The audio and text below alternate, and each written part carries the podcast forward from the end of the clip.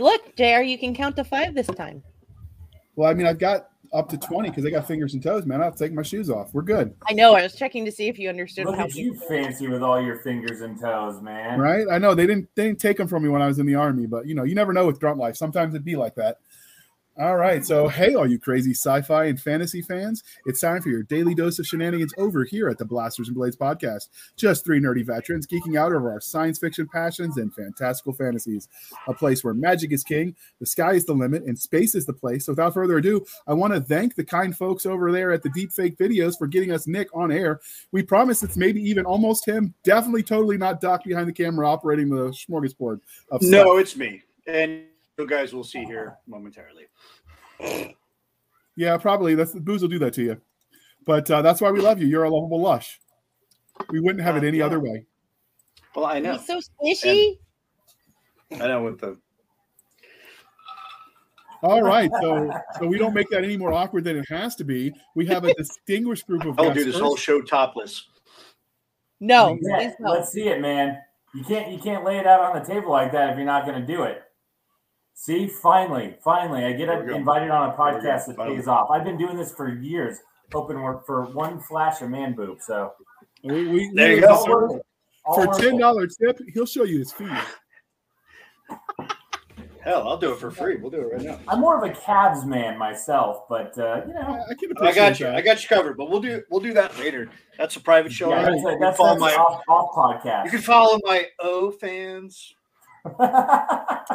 He's not joking. He really He's has not one. joking. I really He's do not- have No, one. You really have an OnlyFans? Yeah, I did. So I love it's- telling the What story do you every time I got on someone on here. OnlyFans? Now I both. I, I post actually. Here's here's my dumb ass. Everyone was posting like lewd, crude, and an exclusive, you know, stuff, and I was posting comic book work because I thought it was like And- Patreon, and it, it was supposed to be that. defense, It, it, It was was supposed to be the that. first ten minutes where that was what it was going to be. It was going to be. So now I follow like 30 people that just show their jugs all the time. I'm not mad research about it. It's purposes. Best, best All right. twelve ninety five. Well, yeah, it's for art purposes. You know, anatomy. Absolutely. All right. So, James, before we go too far off the uh, not safe for work path, can you introduce yourself to our listeners and viewers? Yes, absolutely. My name's uh, James A. Hunter. Uh, I'm a best-selling uh, science fiction fantasy author. I have 25 or 30. I don't know. You lose track, but a lot of books published. Over 25 books published. Uh, I've been doing it full time since uh, 2015. I'm probably best known for Viridian Gate Online, Rogue Dungeon, Bibliomancer, the Yancy Lazarus series, which is urban fantasy, a bunch of other stuff. And I also run Shadow Alley Press, which is a uh, digital first science fiction and fantasy publishing company with my wife, Jeanette. Uh, we have about 15 different authors and just shy of 150 titles. So that's and I'm a Marine, former Marine, uh, served from 2005 to 2009, mostly with the 13th MEU, uh, stationed out of Pendleton. So yeah, it's a little bit about uh, me. All right. Right so, up the that, road from me. I'm in Imperial Beach. so does that 29 books and count the titles you publish as Chuck uh, Tingle, or is that a separate count? Oh my god, are you kidding me? Do you do you know what kind of I would kill to have Chuck Tingle's clout? That man is a living legend to which we can all aspire, but it's not. I I, I would never presume. I would never presume, Chuck. If you're watching, I'm sorry. Don't listen to these heathens. We all know. And that's $45 I got to pay to Chuck Tingle right now. it's Doctor You know what? to you, sir. No, no. I I, I don't recognize doctors because that's why I still have to wear a mask. All right. So the next part of the introduction, dear listeners, how we first found them. So for me, it was really simple. Doc said, "Hey, you're going to do this thing or else," and so here we are. But uh, I did Nick- not. No, you threw a few more expletives, but family There were no or else's there.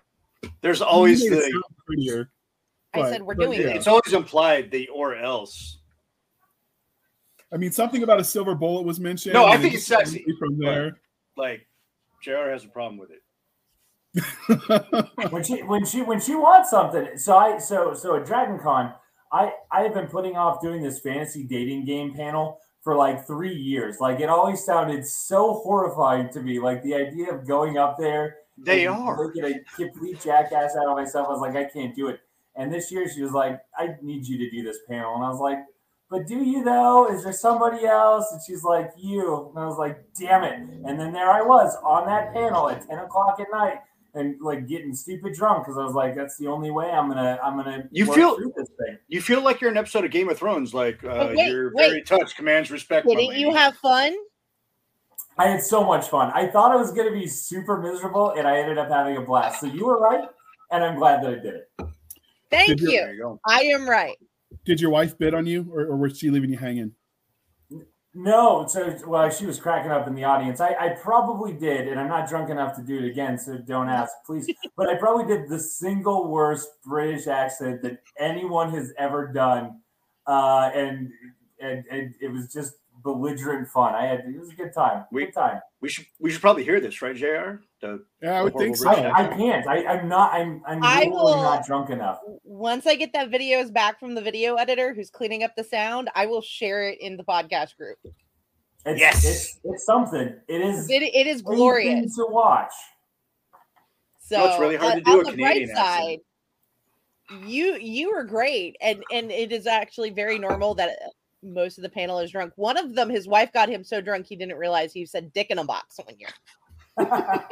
And now we said it too. Outstanding. now All we right. said it too. So, uh, Nick, I, I know you showed up at the last minute. You know, we, we dragged you out of the bar, and your, your wife was like throwing coffee. in you, bar. You know how throwing it in the bed. expensive those things are in this economy? A bar? No, I went to Costco and drank it home on the cheap.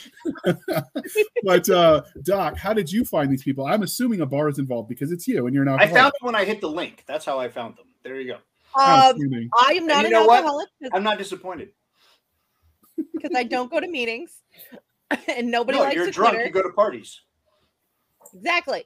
So I met James at LibertyCon. That's right. Yes, at LibertyCon in like 19, I think. Yes.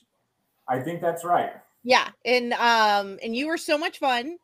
And then I met DJ actually in a bar at You did. DragonCon, the Westin bar.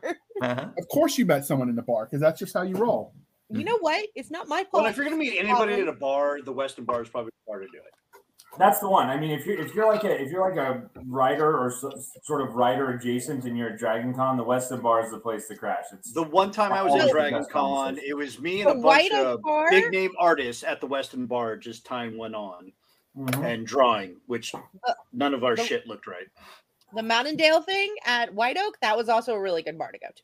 that was really good. Dakota Dakota and Danielle, they know how to uh, how to how to put things together.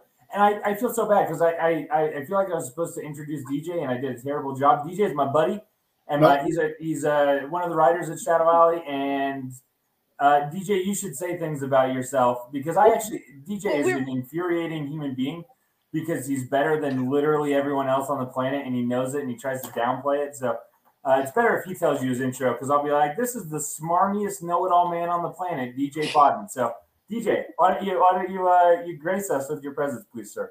No, that, that that that pretty much recaps it pretty well. Um, I'm I'm better than James. Um, I uh, I know was also That's a the worst Marine. part. That's the worst Um, part. They they offered to let me carry a rifle, but I was like, I don't like loud noises, so they they put me in a helicopter instead uh, with a nice yeah, that was a good insulated cockpit. call right there. Um uh, I, I didn't realize at the time you know I, I was actually uh sitting in a in an ambush and a brown recluse kind of perched on my hand and that's when i really decided to be a pilot.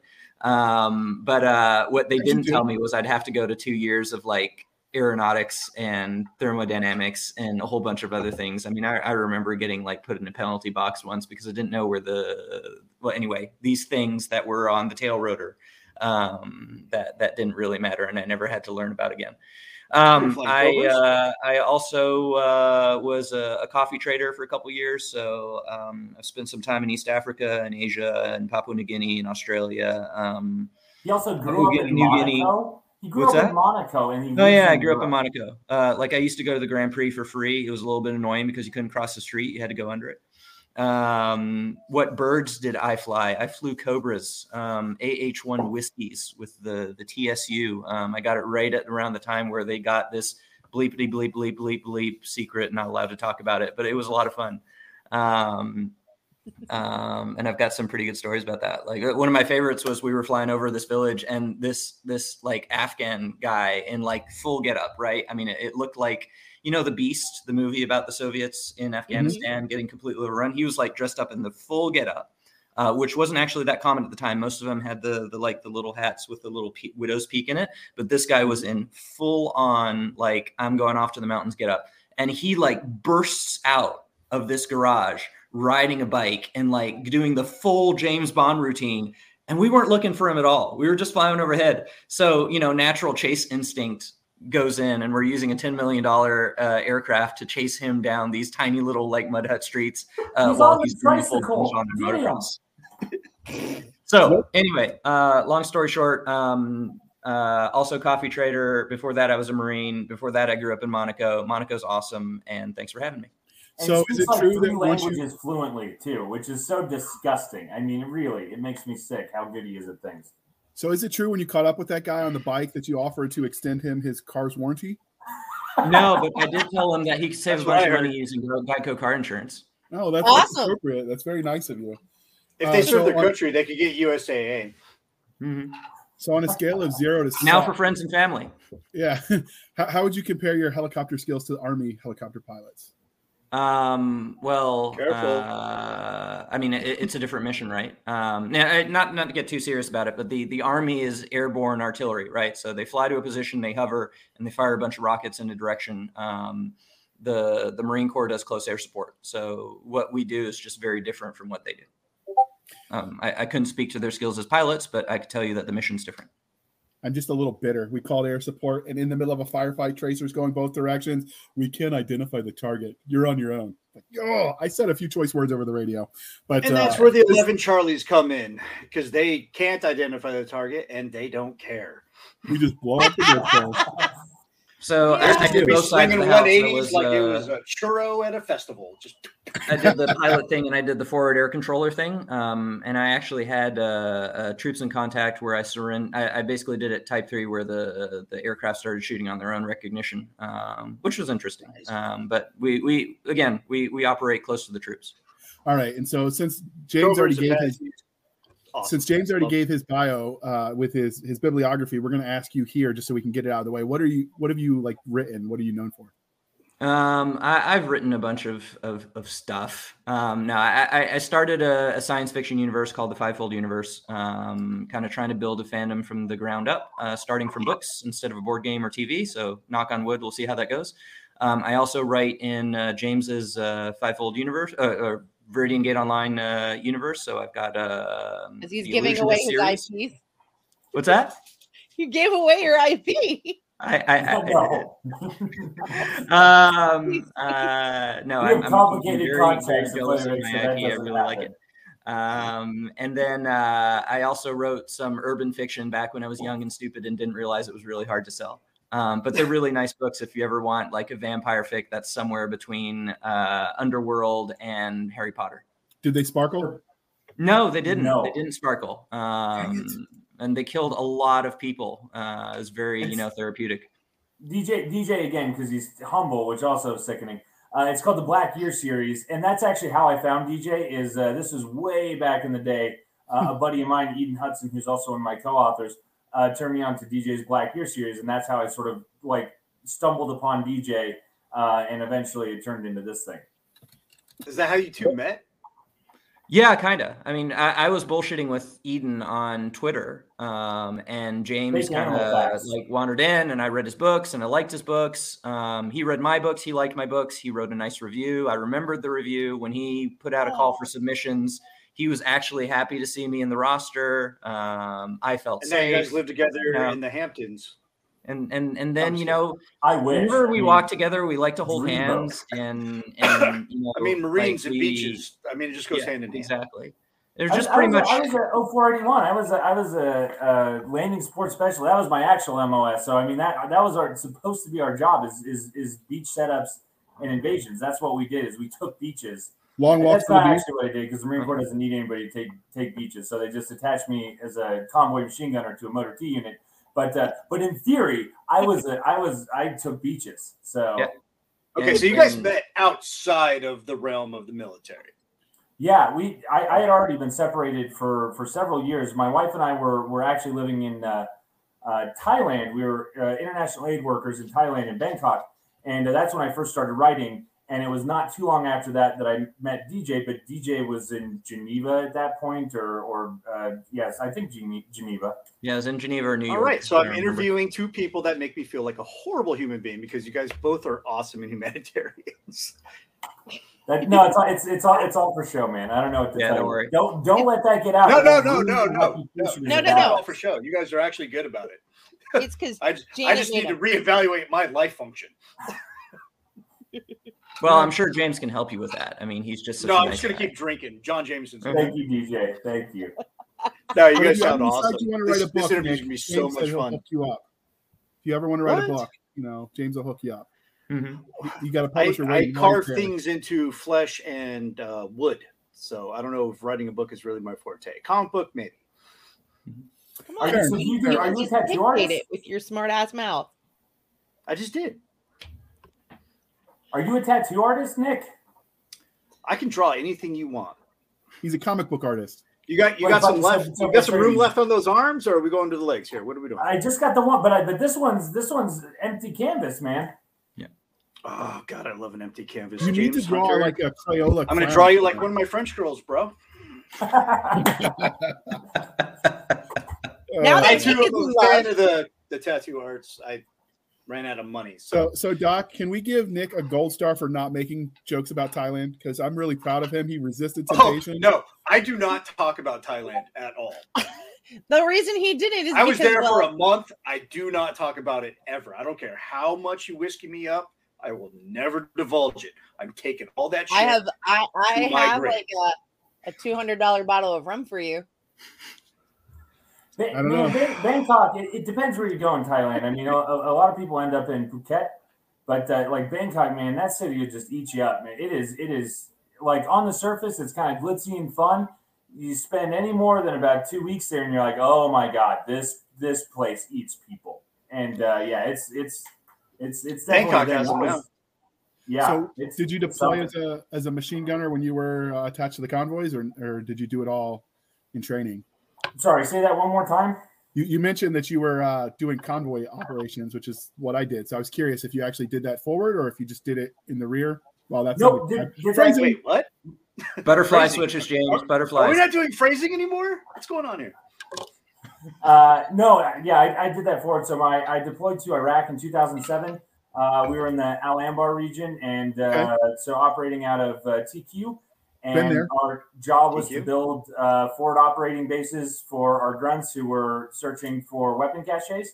So we would we would do lots of runs. We were out out uh, forward of the wire pretty much all the time, uh, supporting combat engineers and supporting ground uh, ground units. So that's that's kind of what I did for just nine months is just run run convoys through Al Anbar. So that was a big part of my first deployment. My second deployment, I did less of that. We were part of uh, CTF 151, which was the Joint Pirate Hunting Task Force that was responsible for saving Captain Phillips. So that was a, a very minor historical note, as I was uh, a, a very tangential role to that uh, that uh, operation where the Somali pirates were killed and, and Captain Phillips was saved. And then he went to a next boy. game, and we stayed on ship for another. I don't months. usually say this, but raw.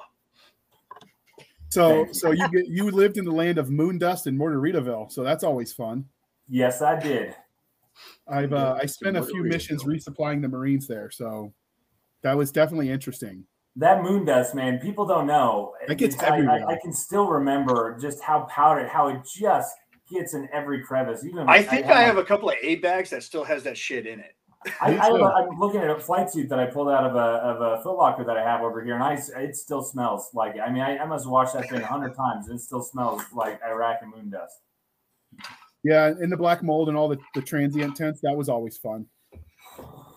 All right, Doc, we're gonna go into like Brofest territory, and you're gonna feel left out with all the testosterone. So I'm There's gonna no you, going. You're already solidly there. It's but you okay. can turn this ship around, like just you Would know. you say we're in deep? Yes, we are in. That's also a phrasing. Uh, Built So- deep, baby. so that's where we actually got in a got See, hit. Where we were loves Marines because they have worse. He thinks they have worse counting skills than he does at math. It's also true though. It is true though. No, they I mean- they they teach they teach Marines math in two things: Marsoc and aviation. I was I was I was not part of uh, I was not part of the Air Wing, and I wasn't part of MARSOC, so I I I, uh, I don't know any math. Uh, yeah, not- and you already heard he has no idea how many books he has out. It's more than 24. So That's the, okay. uh. You can follow the Nick Garber Foundation for teaching Marines math at Nick Garber teaches the Marines math.com. I need flashcards, Nick. Very simple, My Little I draw- Pony illustrated. James, I got you, man. I got you. I draw pictures, bro. That's it. living. That's what I need. So I actually got a coin from the Marine Air Wing Commander when we did a resupply for them when I was there at 05. So we did a lot of work for them. We also got in firefights with Marines. That whole you Okay. know, with Anyway. Marines, not Not like against. you- not Well, against. sometimes friendly fire is a. It's, actually it's a- there, there was that friendly fire incident, but luckily that one shot one kill is a rumor because I'm still here. Rangers are more afraid of the 82nd Airborne showing up than any enemy we've ever faced. I believe it. Those jerkwads. That's why I was 101st. All right, Doc, you can ask him the Yeah, you were question. almost airborne. I was a leg infantryman in the 101st, but it still counts, damn it. I will beat both of you, and until you don't like it anymore. So Which, okay, hold on. Hold on, I gotta use my toes for this to calculate. so Carry religion one. question. We're talking 37 sci-fi. Starship Troopers, Aliens, or Avatar. Which one would you pick? For what? Your, religion your question. the sci-fi I forgot to religion. Religion question. Sci-fi I religion mean, question. Uh, for religion, there is no religion in, in Aliens. Avatar is, is Gaia theory. Um, so let's not get into that. So Wow, that just going leaves you with. Avatar or, or pew pew. Last Airbender, right? Or what, what No, was the Avatar other? Which, which Avatar are we talking about? Are we talking about James Cameron Avatar or Avatar Last Airbender? I'm all pretty sure it's James Avatar Cameron. Last Airbender. It's James So Cameron. 'cause Jr. that- probably meant Avatar, the sci-fi one, because he thinks this is the sci. This is normally like we do three sci-fi cha- titles. and I went with uh-huh. ones that had Marines And in them. I Cisca was likes to be anime, so it could be the last Airbender. I don't know. No, I Airbender. The last Airbender is sci-fi, is fantasy, it's not fantasy. sci-fi. It is, And it's it supposed is to pop. definitely Fantasy. If you really look at it, it's post apoc. It is, fair, fair. particularly if you get into the the Legend of I, Korra. I, I can solve this problem Yeah. real quick by rephrasing the question. Yeah, Yes. go for it. Starship Troopers, Aliens, or Dune? What the hell is Dude. wrong with you? Avatar had Everything. Marines in it. Definitely Dune. No, Dune is so theologically complicated. There are so many cults in Dune. Do you know how many cults there are in Dune, DJ? I There's know, but the dresses are on the cults amazing. Dune. I need something a little bit more simple, stupid. I am a, I, I am a Star marine by nature. You want me to replace Dune with Star Wars, you simpleton? obviously, obviously. Hey, if I can have Jedi magical one. space wizards, I will take me some magical space wizards, sir. See, Well, when they asked me this question that when I was on, they put Harry Potter and Star Wars in the same question. And I said, I choose Harry Potter, but it's Star Wars with shittier lightsabers. And, and and in all defense though, in Dune, the fat guy had the magic power. So I mean, I, I might be in like Yeah, Flint. what? What? The Quisok he did not have any power. What the hell are you He had, talking? he had a floating suit. That's all he had. That counts as power. It does not. Well, Not when you compare technology, to the I don't Pharaoh. know. It's it's, it's The all it's had more the power than of that the guy. Spice That had the power. They are. Actually, the spot the the Spice They are. You're Guild going to had borrow more my power than that guy. HBO and you're going to could fold rewatch space, Dune like literally fold space. and pay attention this time.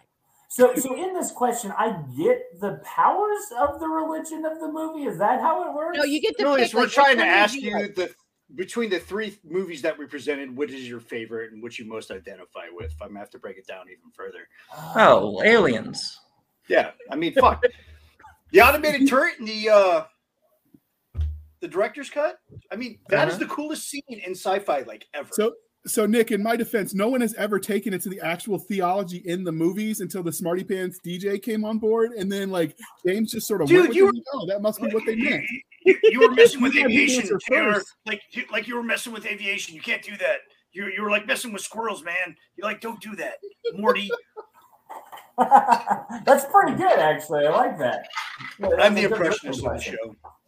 You're the comic relief, that is for sure. All right.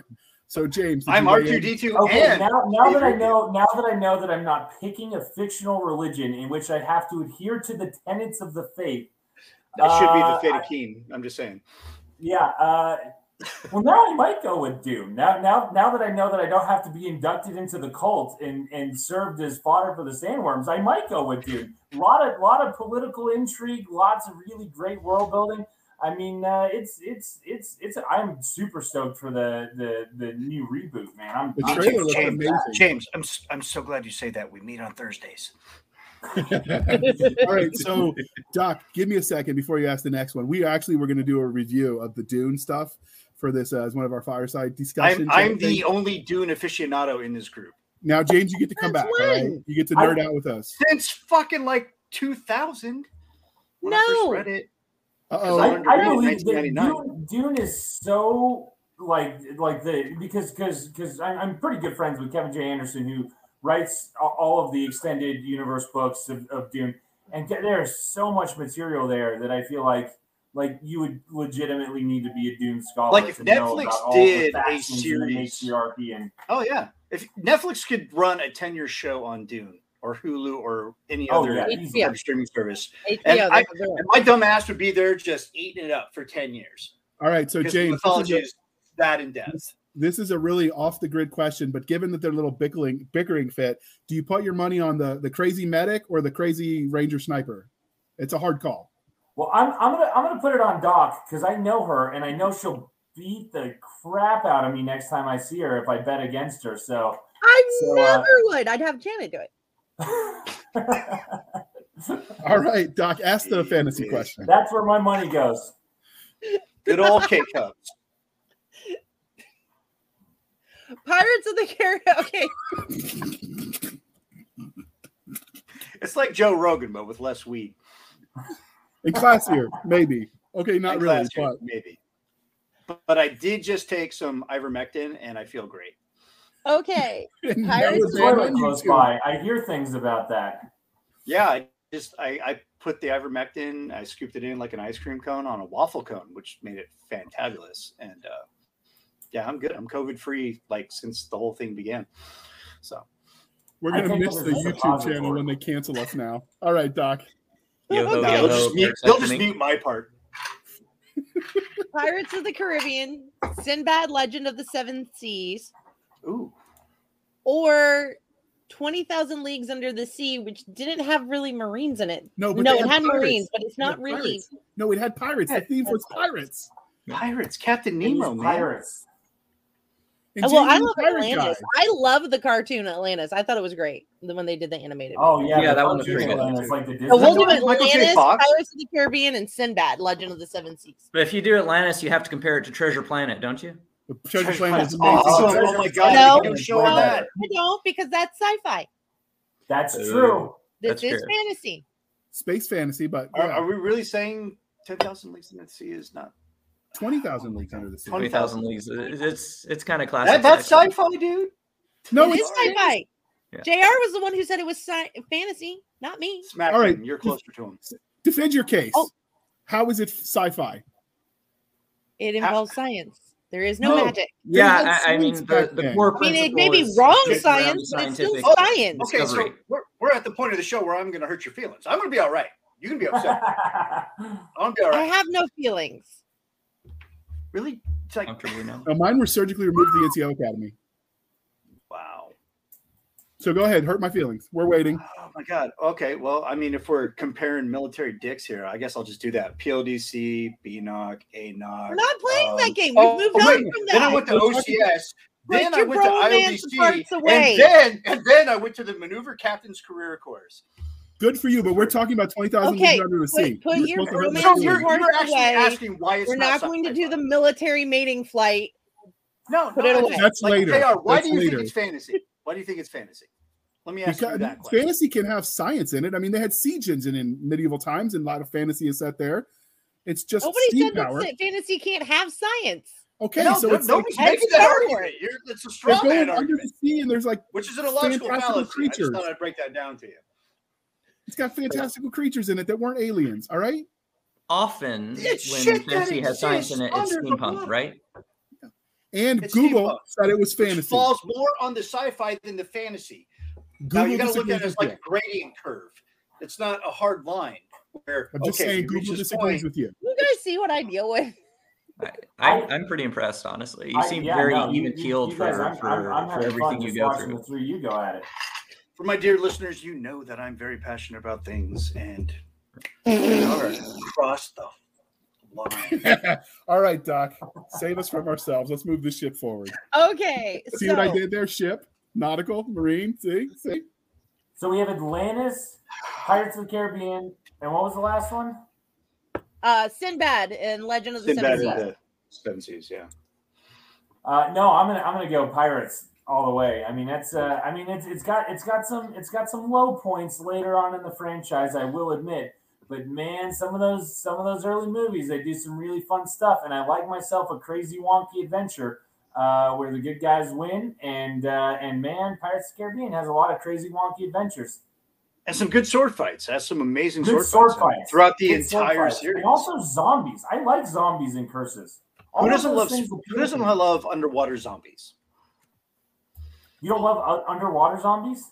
No, I do.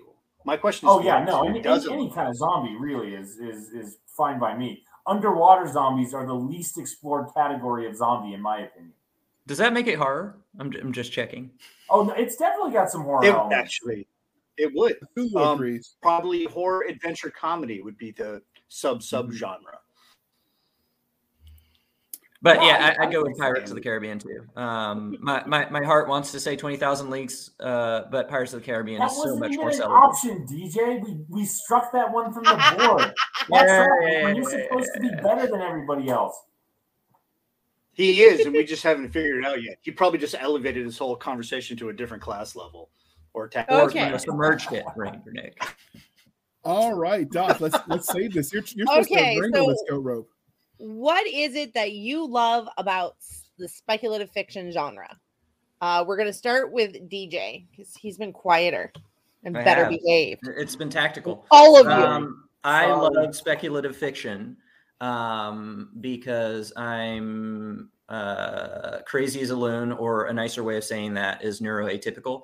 And speculative fiction allows you to remove an assumption, right? So you, you, it's, it's it's for me, it's about removing. It's not about adding. It's about removing. So you you have a reason why human beings can't act like rational uh, creatures because burglars and speculative fiction allows you to say there are no more burglars because I invented a MacGuffin, and and because of the MacGuffin, there are no burglars, and therefore you have to be rational. Um, and I I like that. Okay, how your about you, approach. James? That was that was so complicated. I like I like I like silly stories where people get to go pew pew, and then there's like swords, and like ting ting, and then there's like rockets. That's what I like about speculative fiction. Is Most marine answer ever. is I can do whatever I want. I can tell whatever kind of story I want. I can I the things that I avoid writing, like so like horse. I don't know anything about horses. And so I never put horses in any of my books, or I try to avoid putting horses in my books. Instead, I'll be like, hey, he's riding a dragon now. Because you know what? Dragons are fake. You can't tell me the anatomy of a dragon or how fast a dragon can gallop. So I can just make stuff up, and then people pay me money for it. It is literally the best job I've ever had. I can't believe it's a real thing that exists and that people pay me to do. It's incredible. So many rockets, so many lasers, so many, And so many flying dragons. Amazing. Amazing. I know this might get us banned from YouTube, Doc, but I just can't resist. As he was talking about Marine things, my former Marine buddy, because you can't call them ex Marines, they get real pissy, uh, just sent me this. Yeah, they get they get real pissy. So I thought you you're getting out of that. Oh, That, man. that's any military member on liberty in Thailand. It's not like true. Marines don't corner the market on that shit. I, I know. I just I figured the timing was so appropriate that I could not share it. And Anyway. that's That's- that's awesome. aspect of That's awesome. you don't talk about. All right, Doc. Lady boys. What is your first memory engaging with speculative fiction? So we're gonna go with back. DJ. Um, when I was nine years old, I dragged Stephen King's It into my platform bed and decided I was going to read it. Um, I understood Oh. maybe about like two thirds of it. Like, there's a really uncomfortable scene involving one girl and several young boys, and I didn't quite get it at the time, but now I think it's wildly inappropriate. Um, but um, uh, I, I, I honestly, I, I thought that book was really good for me as a kid, um, which is probably a sign that you know we should just all slowly back away. Um, but again, it's about removing something, right? It, it, it's that whole book to me as a kid was anything that scares you, you can overcome if you can just make yourself believe that you can. Um, so hugely transformative for me. So, so Is it with nine year olds and Stephen King novels? I got in trouble Right? reading Stephen King at that age. I get it. all, all of all of Stephen King, like like not all of them, but like a vast majority of Stephen King books have have child protagonists. like Hey, listen, man, we all serious float down here. Adults don't acknowledge. We like, all that's float. a big part of this thing. Yeah, I no, remember I'm now, like I am like seriously. I'm going to start ch- s- inspecting my son's books more closely at this rate. you probably should.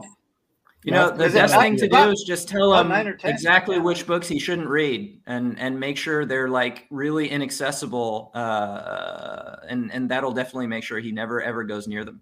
Or you should when he does- definitely does. have the the paragraph blacklist stuff. of books your child cannot read because I possibly could not see that coming. um,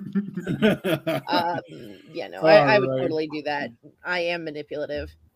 So Since this is probably going to be my last show, you can send all the hate mail to nickgarberdesigns at gmail.com. All right. Did, did you let James answer? I was too busy giggling. no, James's answer. I was going to ask James what his answer to this is. So, so you know, funnily enough, I actually like like a lot of authors are like, oh, I loved reading from a young age. I knew from the second grade when I was, you know, eight years old that I wanted to be an author. That was not the case for me. I was not uh, a, a, like a voracious reader as a, a child or even through middle school. Uh, it wasn't until uh, high school. Actually, Stephen King, uh, the gun, uh, the Dark Tower, the Gunslinger, first book in that series, was sort of my first uh, uh, entry into speculative fiction. And then um, my 10th grade English teacher, I, I really enjoyed that. I, I kind of went down the horror train first, but my first big fantasy book, which left this uh, like a, a, deep impact in my life, was was Robert Jordan's Wheel of Time series, The Eye of the World, the first book. My 10th grade English teacher recommended to it to me and got me a copy of it. Um, and uh, and man, I tore through that thing, and that that sent me on a rabbit hole of like I, I just didn't realize that sort of these big sweeping epic fantasies that could take you and transport you into these other worlds that are so diverse and so realistic and have so much nuance to them and and for me that was just i mean it, it just absolutely sort of changed my worldview and it made me interested not just in books but also in writing for the first time the idea of like people can tell stories like this i want to be able to tell stories like this so that was that was a, a big sort of watershed moment for me So, what is it you love about? You've talked about sort of your first memories of it, but you haven't necessarily pinpointed, other than joking about lasers and pew pew. What is it you love about speculative fiction? So, we're going to give you a chance to be serious, James. Okay. DJ will make us all look dumber for his answer. Uh, It's true. No, so I, I- I think the I think the serious idea um, and, and why I enjoy speculative fiction so much is because uh, in speculative fiction you have an opportunity, and this is part of the reason why I like horror as well. You have an opportunity to present uh, deep psychological problems in a real manifest way that characters then have an opportunity to overcome, and we don't get that in our real life. Uh, oftentimes, the the villains or the monsters or the things that my characters are going against represent real, tangible things in our lives um, but you can't punch depression in the face. You can't you, you can't put anxiety in a headlock. But in a book, you can manifest those things as characters or as larger sort of larger forces that the character has to work through. And as the character works through those things and overcomes those things, I think it gives readers uh, a catharsis, and it also helps them to understand that wow, this person's not real and this thing isn't real, but they were able to to face the challenge and overcome the obstacle. And i think that that brings that that you bring that back into your life and it gives you the courage to overcome those same obstacles in your life. So i really enjoyed that part of speculative fiction of being able to really examine um, sort of abstract ideas in very concrete ways where you can kind of explore the nuances of them. So i really like that. All right. And can you top that DJ and make him feel like tiny for his answer?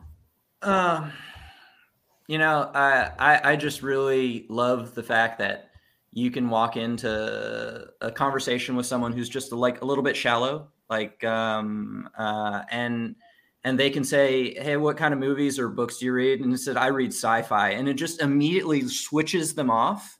Like they they cannot think of a place they would rather be than anywhere near you um, and and I think that's almost a superpower, right? You're you're at a cocktail party or or you're in a bar and someone walks up to you and and uh, you know starts a conversation that you don't want to be in, and you can just be like, "I'm sorry, um, I don't know what you're talking about, but would you like to talk about the Three Body Problem by Cixin Liu?"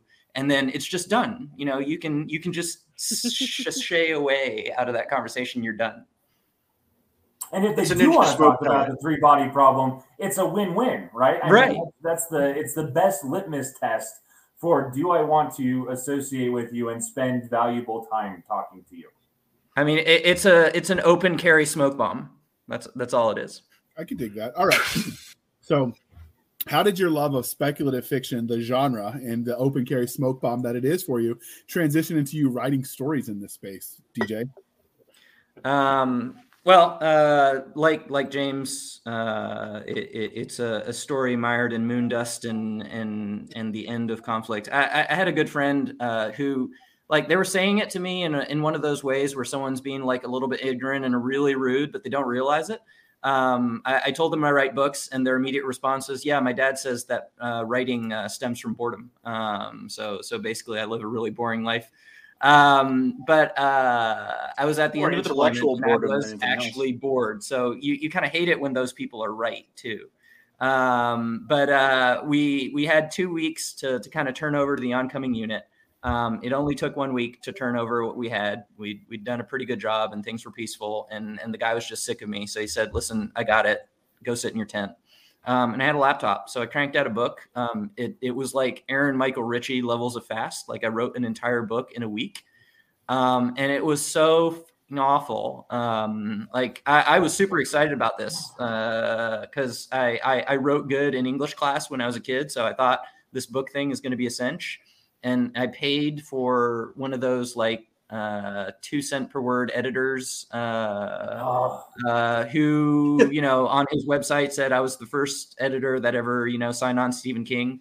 I was super excited. He's going to come back and tell me how awesome my story was, and it came back with more red on the page than black. Um, and and I'm a little bit of a glutton for it was a sci-fi story, um, and and now I know all the things that are wrong with it. It still lives in a box. Um, but I was a little bit of a glutton for punishment, and I actually read all his notes, and then I put it in a box and I put it away. Um, but that was that was it for me. That was what started me writing was that understanding. Because I think if if it had been a decent book that I'd gotten and it like it would have been successful, but not that successful, I would have gotten bored with it. But because it was just like such a gauntlet laid on the table of this is all the shit you don't know, um, that launched me on a, a 10 years of get good um, and and try to try to understand this thing. Yeah, I, I jokingly wrote a blog post after I got my first edit for my first book. I, I titled it "Tears of Blood" or "How I Learned to Take It Like a Man," because my first novel was pretty much all red as well. I, I totally relate to that. All right, James, you get to see if you can top that. Do you think you can? Are you ready? Do you need a deep breath? Take a shot of something? I don't know. I should I should have come prepared with more shots. No, I just had coffee.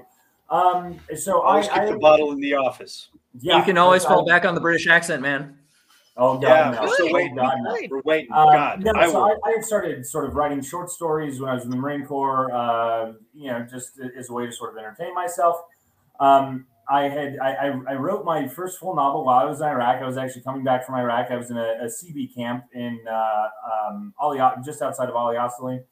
And I wrote my first full novel, which was bad. It was really bad, like most first full novels are. Uh, and then I started writing a second novel after that, and then it kind of fell off. I got out, you know, I kind of continued to write on and off in the Marine Corps, um, and then it just kind of like went away. I, I get bored very easily, and so I was like, okay, that's kind of out of my system. It's done. I don't need to do this anymore. And I probably I didn't write very much from you know two, 2010 to when I wrote my next novel. Um, I started writing again when I went to Thailand. So my wife and I were living in Thailand. We were in this little concrete shack in Huai Khwang, Bangkok, which is this Thai Chinese neighborhood that's an absolute dumpster fire.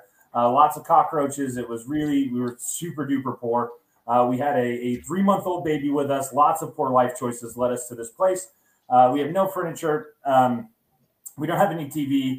We it's Thailand is a partially restricted country, so we couldn't stream things. And I was going crazy. I was learning to speak Thai, which I was not good at. Uh, I didn't have any friends over there. And uh, I was like, man, I need to do something or I'm going to go crazy. And so I started writing again. And I ended up writing uh, this my my first published novel, which was a book called Strange Magic, uh, which is urban fantasy. And I remember finishing it, finishing it and thinking, well, this doesn't suck. It's not like all the other ones that I would I would be ashamed to let another person read. I think this one's okay. Um, and, uh, and and that's kind of how I got my start. I talked to my wife. I shared the book with her. I said, "Hey, I, I you know this isn't terrible. I didn't want to be an author. This whole thing that I'm doing uh, is is a comedy of errors, uh, really heaped on top of one another. Um, but I, I, showed her this book and I said, "Hey, I think that this is pretty good." I looked into to traditional publishing. I didn't want to be an author. I decided that was not for me. I had stumbled onto Let's Get Digital by David Gaughran, and I kind of talked about indie publishing. I thought this is more my speed. I, I you know, something fun, a way to get my books out there to maybe a couple people read it. Uh, so I put together this little marketing plan. I told my wife, "Hey, I need fifteen hundred dollars to get this book edited, to get cover art, to build my marketing plan." And again, we were super poor. We had to take out a loan to get a water filter system so that we had drinkable water. We didn't have any furniture. We just sat on the floor on a rice mat for four months. Uh, our first four months in Thailand. So this fifteen hundred dollar investment was a big deal, but she was hundred percent supportive, and uh, I ended up launching my book January 2015. I was hoping to make my money back, my fifteen hundred dollars back in a year. I said, if I can make this back in a year, I will be wildly thrilled beyond all expectation. And I think we made it back in the first four days or something, and uh, and it just set us on a road that we absolutely never expected. So yeah, weird, weird. Life is weird that way sometimes. All right. All right. Did you get it, Doc or Nick? Doc, Nick. You. Fuck, yeah. what kind of kid are you? Sunglasses. yeah, I know. Well, I'm supposed to ask the crayon eater question. I got it. I got Yeah, it. you asked the fan eater question. Yeah, yeah, you know, you, just- you forget about who you're dealing with here. Jesus, come on, man. It's been so long. I didn't want you to feel like you know. out Well, of we know you're rusty. Oh, uh, you know what? You're not wrong. no, I'm no. not, I'm not so going to debate great. that. I'm a little awesome. Are you rusty. kidding I'm a me? little ru- And James is now in my will for backing me up there. So, One nice I mean, compliment, ladies and gentlemen. as much That's as I takes. love, this is the question I ask all my my crayon eating little brothers that were born in a bar. What bar was it? Fun Tavern.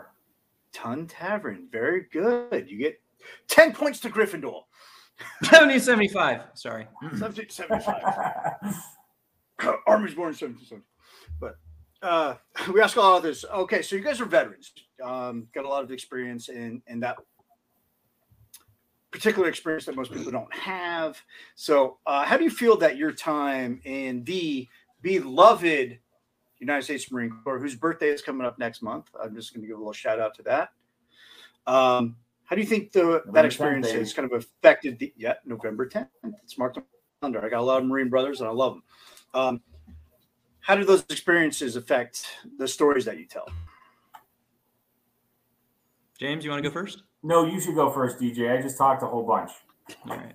Um, I I, um, I, I have a little bit of different experience going back to Europe. Um, you know, to a certain extent, uh, in in Europe, um, being in the military is is seen as a last resort. Still, um, you know, they still have uh, a legacy of conscription here. Um, it's a short service. It's not a career. Uh, if it is a career, it's either because you're predisposed to it, or you have no other choices, or at least that's the perception of the civilians. So like when you're you're in Europe and you tell someone you're a veteran, um, sometimes you still get the baby killer look, um, and sometimes you get kind of the awkward look, and and you very rarely get the thank you for your service, which is just kind of like automatic in in the the U.S. It- it's almost States, like yeah. you know you toss up the clay pigeon, the guy draws his gun, boom, thank you for your service.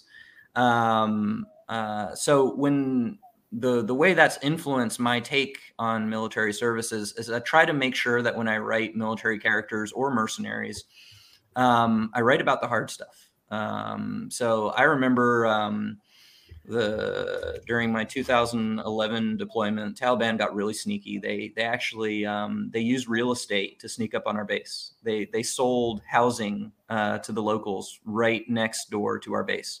And the first thing a, a good Afghan man will do when when he gets a plot of land is he'll build a wall around it about waist high. Mhm. And then they use the waist high walls to be able to low crawl all the way up, you know, within 100 meters of, of the front gate of our base. Um, now they they didn't want to hurt the locals, uh, and and they knew us Marines were cultural insensates, so they they buried this massive IED in a graveyard that was again 100 meters in front of our base. And funny thing is, um, we were actually paying attention, so we didn't walk in the graveyard, and it was a tractor full of kids that that rolled over it and got blown 20 feet in the air. Um, so I'm dealing with the the mass casualty. I brought in three Black Hawks into a two helicopter LZ. Um, we got everyone out. We basically strong armed these kids' uncle uh, to ride with them because we had to have a local ride with the kids. Uh, one DOA, one died in the the chopper. We managed to save six out of the eight, all from one family. Um, and and the thing I, I try to tell people is it's not about that because that's shock, right? It's it's it's like uh, Aristotle said, which uh, they, uh, James loves it when I when I mention that. Um, you know, killing a good man is is just shock value.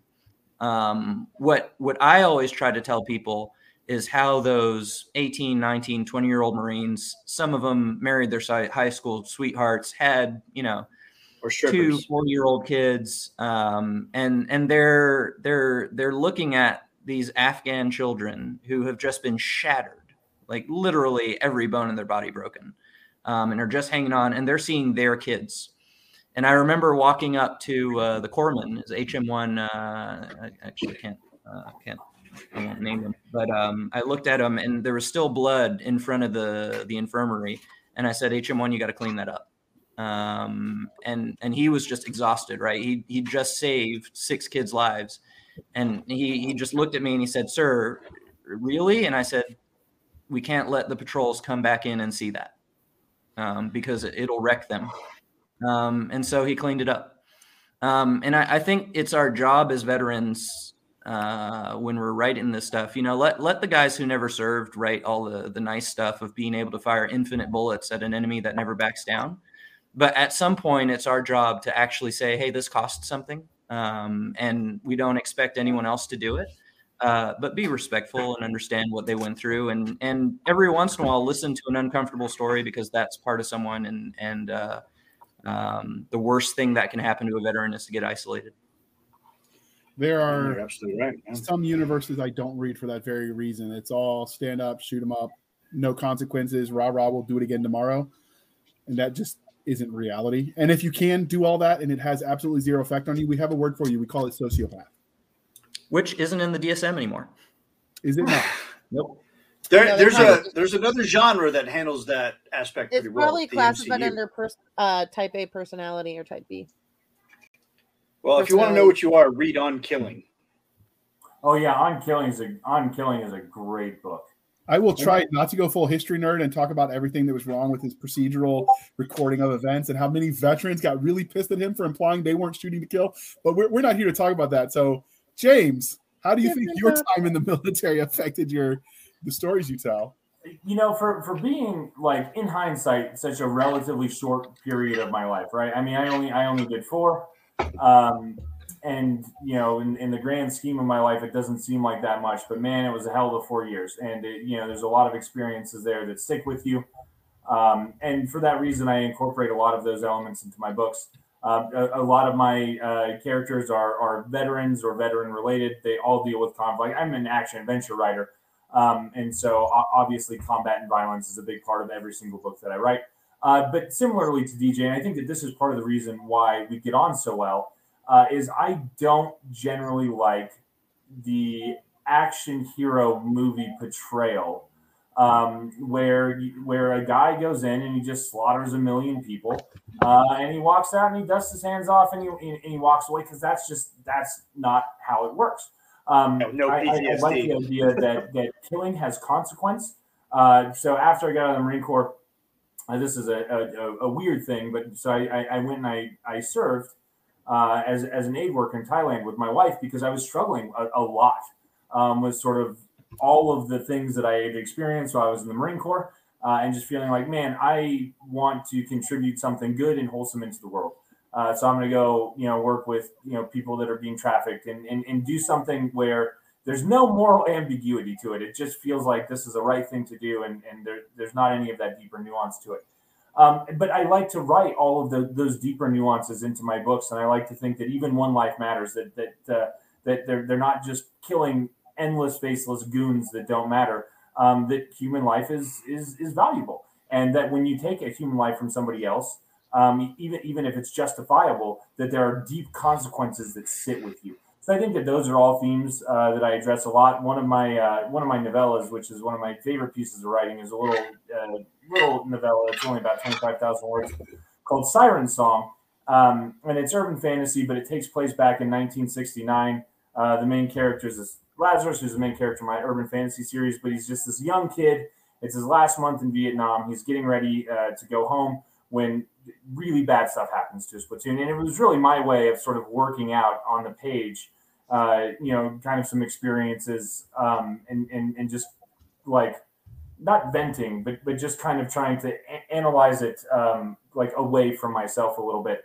And it was a super cathartic book to to, to write, and it's one that uh, lots of veteran readers read, and they'll email me and or they'll they'll comment and they'll say, "Man, this was this book felt so true." Um, to to a lot of my experiences, even though I never served in Vietnam, because because even though the scenery changes, a lot of those other things stay the same. So those are all things that I like to incorporate into my stories. That the violence uh, matters, and that the consequences of it are very real. Very good. That's the way it should be. And do you remember to put Jody in there just to keep it a little bit of extra suck factor? Oh, come Oh. on, man! It's fantasy and sci-fi. We don't need to have. Did you space really have to in go there? We had to go with space Jody. He, he wouldn't be Space drunk Jody. if I didn't go Well, there. that with should Sweet that Jody. should be a new As trope. someone who think. fell That victim should to new Space. Jody, you know, well, actually, it was Earth Jody, but no, we're we're not we're not talking about Jody. Jody doesn't need to All right. exist. What's in the male version of a Jody? Since you brought it up, I don't know, Is Johnny. a male We'll version of a Jody? We'll A male James. Jody James. is Jody. No, a male Jody is a Jody. So female, what's a female Jody? Oh, that's a Rebecca. Or Oh, it's a Rebecca. Or I didn't realize. wow, that was quick. that's a Rebecca. There's a That's there's something goes kind Becky. there. And she's the potential kind of parent history of there. Layden, What? Caden, Jaden, Raiden, and Hope. but he's not bitter. All right. so, Nick, you ready to ask the next one so we can save you from your memories? Oh God, man, it's gonna be a PTSD ridden episode. Sorry, Anyway. sorry, I wasn't trying to bring the bummer. no, it's factor. good. This is this this is actually what I talk about in groups. So and they're like, well, at least you have that type of outlet. I'm like, do I? Well, Eh, somebody no one else to is bring laughing, Nick so I'm gonna move on with the question sobering him up a little. No, no, and I ran out of booze too. Well, I didn't run out. It just there's none in my class. which I is mean, it's broken. No, I'm broken. Oh, we'll cover that in another episode. Anyway, Nick's therapy hour will be another night. this is my I just want therapy. to say, hour. gosh darn it, Nick, you're a great guy, and I like you. I just want you to know that you're you you you got something I going haven't- You're a good guy, man. James is a kindred in Deadpool. shirt. So I mean, just because Nick is going there, I'm going to share Oh, this veteran wow. suicide number. really, the Veteran Suicide Hotline. You're. I mean, it's dick. good. I appreciate it, but also very I dark. mean, a it's very informative dark and yet episode. funny. That's no, I got to give it to you. I didn't think you had the fucking sack for that. That's awesome. Yes. All right, so being in the Well military, uh, as a, as a writer and creator myself, I know I draw a lot of, um, I create a lot of characters from people that I knew in the mill. Do you guys do the same? Do you do you find yourselves putting people you knew while you were in the service into the stories that you tell? Oh, 100%. Any one of you can answer? 100,000%. So, so many of my characters, especially uh, any anytime, like almost on principle, anytime that I'm writing a scene that involves active duty military in some way, they're almost always real people that I served with, whether from one deployment to another one, from some company that I knew, someone who reminds me. They're all they're all real people, every one of them. Well, do you find it easier to to create that character when you have somebody else in mind? Yeah, I think, I think like- having a I think having a blueprint for who this person is beforehand, and, and and being able to model that blueprint off of a real person because it's easier to think about and kind of run through. Well, how would this interaction go with this guy who's kind of an asshole from New York, but also sort of secretly lovable? I'm talking about a real person. I doubt I'll ever watch this. How would that interaction go? Um, and, and yeah, it, it makes it way easier. Yeah, instead of creating a brand new person out of the, you know, the ether, you know, Yeah. it's so much easier to draw those experiences from people you actually knew because you like, I have this character, I want him to have these characteristics. Oh God, it's Smitty, you know. Yep.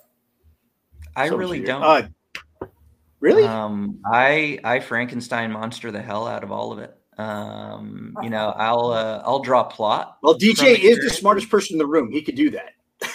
Um, uh, but um, yeah, no, I, I, I mean, I, I, I'm, I'm trying to think of uh, a single character. I mean, stories, yes, absolutely.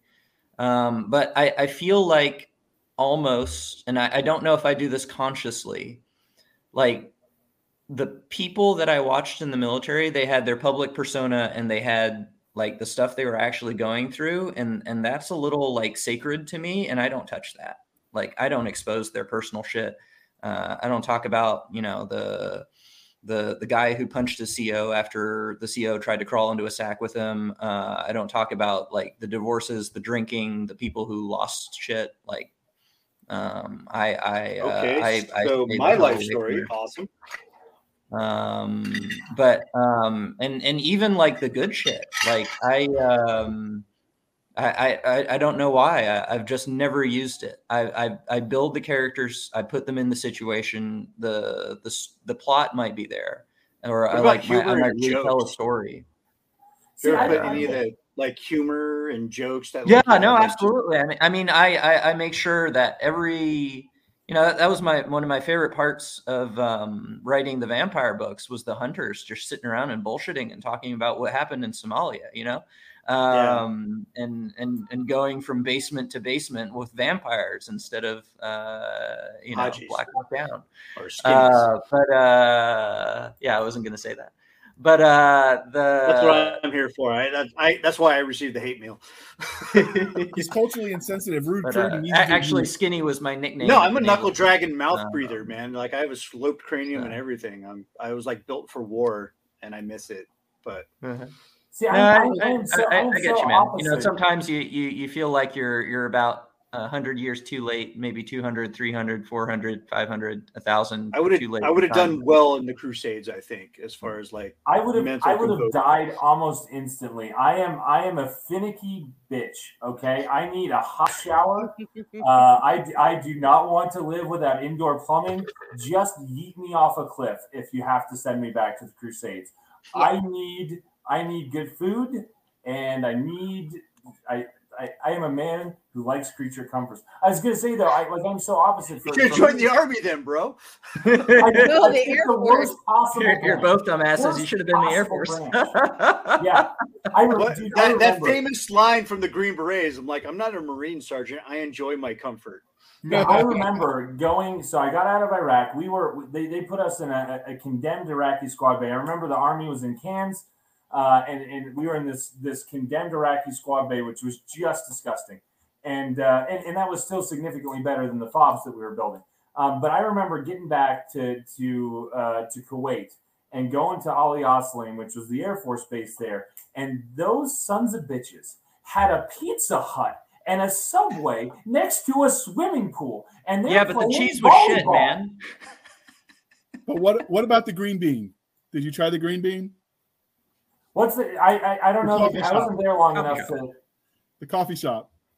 Oh, oh yeah, they had so many good in their chow hall. Like it's, I think it was called the Rock, and, and oh my god, it was the best, nicest chow hall I ever been to in my whole life. I was, I was, I was like, I made a lot. What, of what, what do they always say? Combat life- experiences may bad vary. life choices. so and, and I, I find that odd, DJ. I get where you're coming from, where you don't share their stories because they're they're not your stories to share. And I, I do get to a point where I don't like list names. Some of it is just more general. But I also feel like to a point, sharing those stories where you can do it and protect their identity, and that I get. Yeah. It's it's it immortalizes them. Like It my friends, that, immortalizes them. my friends that died, like they don't really die as long as they're as long as we remember, right? Like, and I tell that to their Well, it's kids. that old adage: is, as long as you have someone telling your tale and speaking your name, you never die.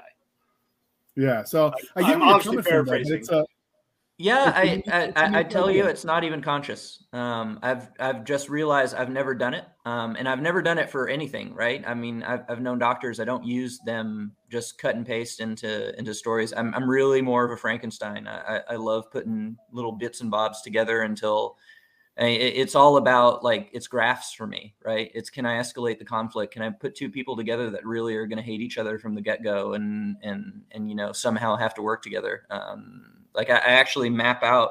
I have a little Excel chart that that maps out all my speaking characters and then what they care about and what they hate and and usually religion, death, sex, uh, war, politics, all that stuff. And I make sure in each scene, two people have something to violently disagree over. Um, so it, it, it's it's not necessarily to protect them.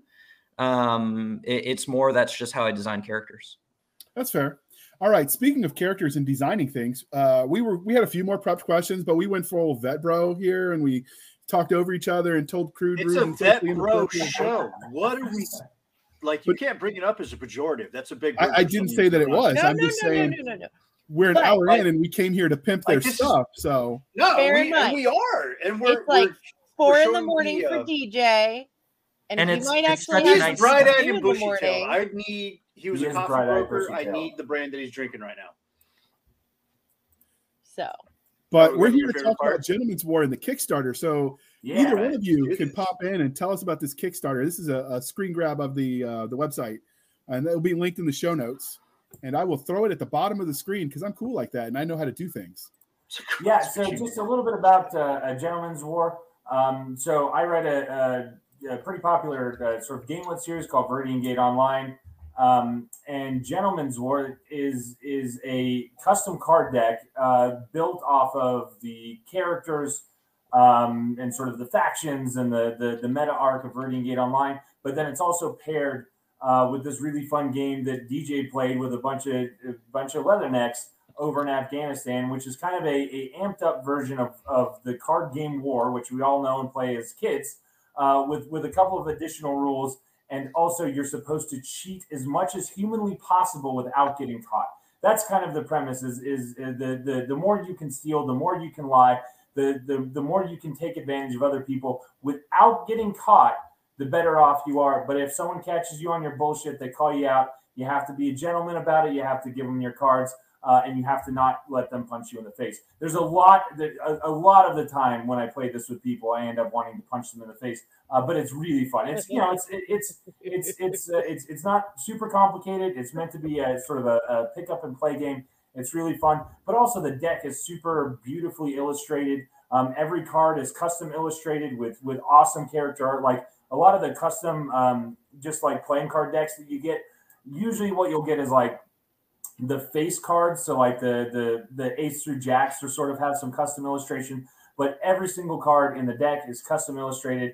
Uh, you have your your regular suits, but it's also built around themes. So you sort of have monsters, the Inquisitors, which are sort of these uh, Romanesque Imperials. Uh, you have the thieves, and then you have these sort of uh, uh, dark elves who are these sort of rebel freedom fighters. Um, and and it's just stunning. There's lots of cool flavor text, lots of cool backstory.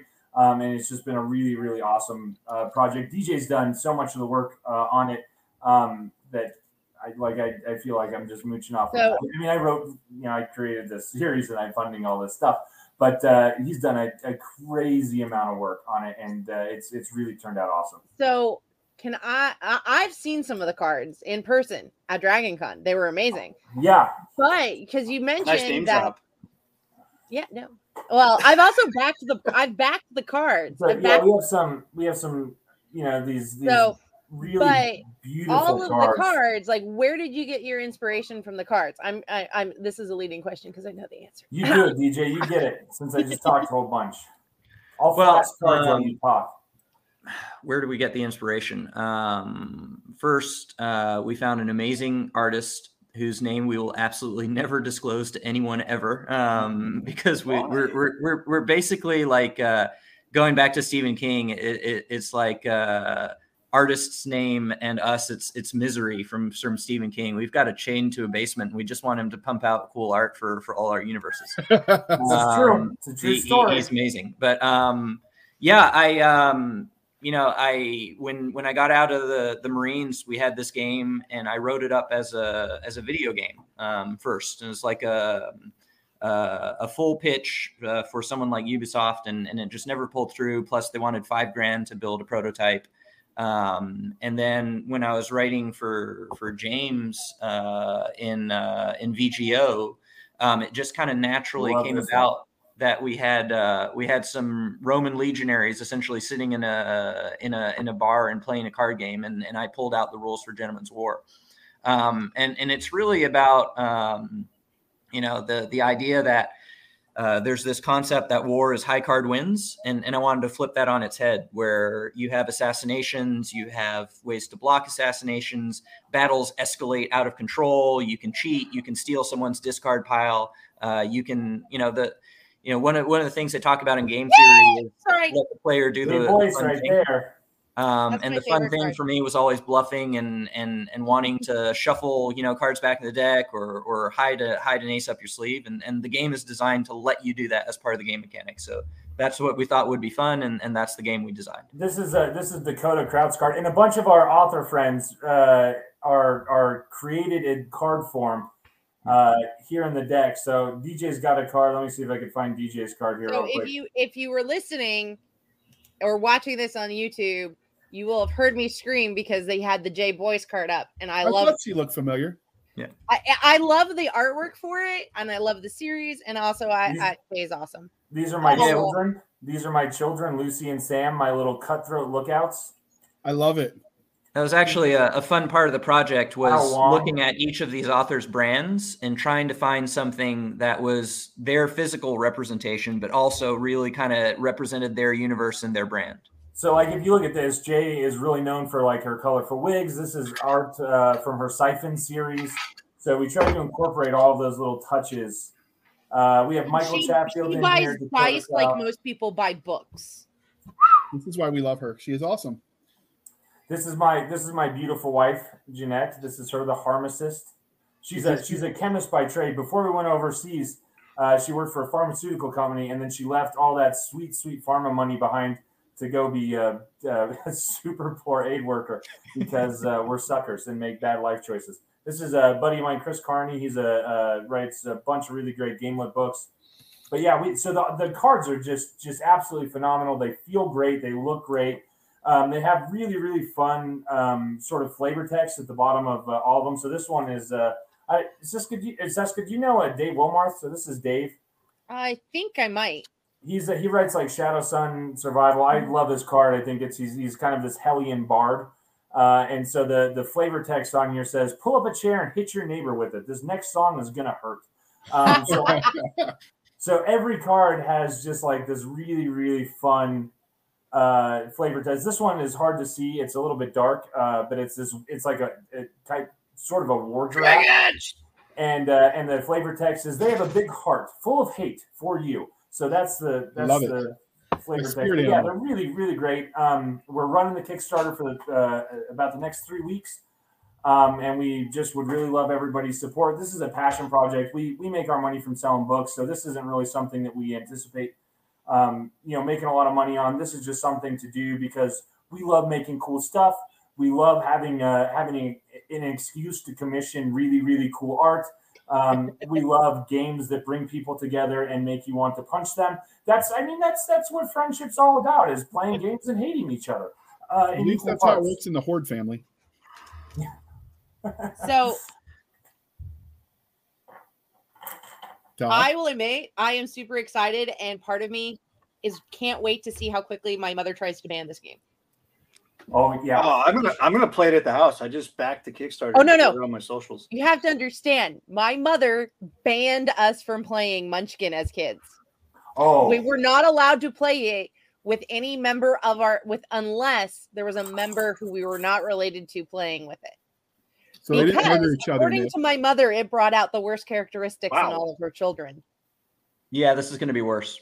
Yeah, if, if Munchkin does that to you, uh, don't play this game ever. And again, it's not it's not super complicated. The rules aren't super hard. Um, it, it really is designed to, to be learned fast, um, uh, to, to, to be played on the go, uh, to have a good time, and and then you can also use the deck for any other games for rummy or poker or whatever else you want. So um, it's it's really really cool. The art is great, and it gives you these great glimpses. Uh, we have a lot of you know really sort of diehard fans for the Viridian Gate Online uh, series and universe. Um, it's a it's a really fun, awesome series. Um, sort of the premise behind it is there's this cataclysmic asteroid that's about to wipe out a big chunk of humanity, and millions of people, including our plucky roster of character roster of characters, uh, take a gamble on this new, wildly unsafe technology that allows them to digitize themselves. But the catch is the only server big enough to hold them all is a giant fantasy MMO video game server. So they survive the apocalypse, but now they're all permanently stranded as sort of digital avatars in this ultra immersive fantasy world. So we got a lot of really great supporters, great readers. Um, and so being able to explore all of these characters and all of these monsters and all of this awesome stuff that we see in the books has just been it's been a blast. Well, I think one of the coolest aspects, not to take anything away from the the premise of the system, is that the artwork is very polished. Oh it's yeah, very clean. Um, like it, it, it's one of the great things about Kickstarters and Indiegogos is that you have a lot of talented people that are putting forth their best foot and just coming out with the greatest stuff, um, more so than any large corporation that can. And I'm looking at this art and I'm like, you know, if I saw this as I was walking by like a you know comic book store that had this system in play, I'd be like, oh, that's cool. I got to check this out. You know, because Yeah, it is a clean and polished look. it's it's really clean, it's really polished, and and and it's fun, right? I mean, you can just kind of like go through the art and. Like even even if you're not like a card nerd and you don't play a lot of card games, like just the art itself is so cool, uh, and and going through and reading all the little flavor texts and and uh, just enjoying it. That that itself is kind of a treat. I can't wait to play Yeah, this man. with the family and just destroy my stepson with it. Well, I mean, James play tested it with a five year old in the room, right? Oh, she hated it. She got so mad. She was. Uh, I, I think it was after like the fourth time that I played the same ace in a row, and she's like, "Hey, wait a minute! You played that ace before." I'm like, "Yeah, I've been playing that ace every time for the past five hands, sweetheart. I've been I've been palming it from the discard pile every single time." And uh, it, she was just absolutely incensed. I mean, it took all of ten minutes to make her want to walk away from the game. Uh, so this is definitely if for anybody who's doing dating advice, play this game before you get married to the person. I uh I did not play Munchkin until after I married my ex husband. He refused to ever play again with me. So oh, what you're Munchkin is so much is- fun too. So this should be like in the DSM five is marital aid game, and you're missing the angle. Of, No, no, no, no, no. More like marketing it divorce aid. I'm just I'm just looking for marketing angles for him. I'm trying to be a, a helper out here, right? No, the great marketing angle is, you know, if you're a fan of Tao Wong, which you show, totally should be, or J Boyce, which uh, if you're not, you're wrong. Yeah. Um, then you should totally want to back this just to get the cards so that then you can make them sign them. It's true. We got uh, we got Jay Boyce, Chris Carney, Dakota Kraut, Michael Chatfield, Ramon Mejia, who was also on the fantasy dating game with us. Um, I'm trying to th- I'm trying to think of the of the full roster. It's a bunch of them, though. and then we have all the so v- Gate Online also has this big expanded universe where other authors like DJ uh, write inside the universe, and we have they, they all have their own cards too. So yeah, it's it's it's it's uh it's great, and yes, it, it absolutely is a great marital aid if you can play this with your spouse for half an hour and you don't want to kill each other, your marriage is great. And if you have problems, this will immediately bring all of them to the surface. And they'll be like, You cheated on that last hand of cards, just like you cheated with Deborah from the office. And then there it is. It's all out on the table. But unlike life, Gentleman's War requires you to be gracious when you get caught. That is true. Unlike life. A So- lesson for us all. So let's start with we, since we're still talking about the game, and then we'll go into what the various perks and levels are because that's a Kickstarter thing. Uh, if Nick has to bounce, his, his wife has threatened to stab him again, so we just might be calling body disposal, and we might not ever see him again. But he was here. That's and eight what one matters. one on your speed dial, just to let you all know. I don't know that is why I good know this. But, um, so so how many players can this game support from what range to what range like two to ten or, or what is it for a for a game Too to many. Um, you, you can make it as big and chaotic as you want. Um, the, the feasible is probably two to eight. So where's the sweet spot? I, I would, Yeah, I would um, say, I no, say five again, is the it- sweet spot. Four or five is the sweet spot uh, because you do want the play to be kind of fast. Like once everyone kind of gets the rules, you want play to be pretty continuous because that makes it easier to cheat.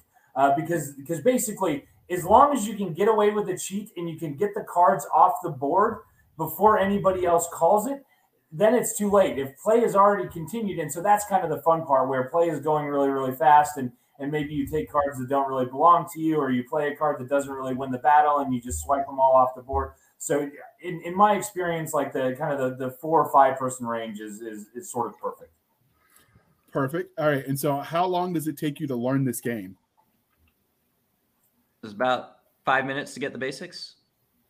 Yeah, and about uh, you know 15 minutes to really kind of get things going, get everybody into the groove a little bit, uh, and then it's just uh, endless amounts of learning uh, card cheatery, uh, Yeah. so that you can palm cards and slide cards and steal cards and do all kinds of things without being caught.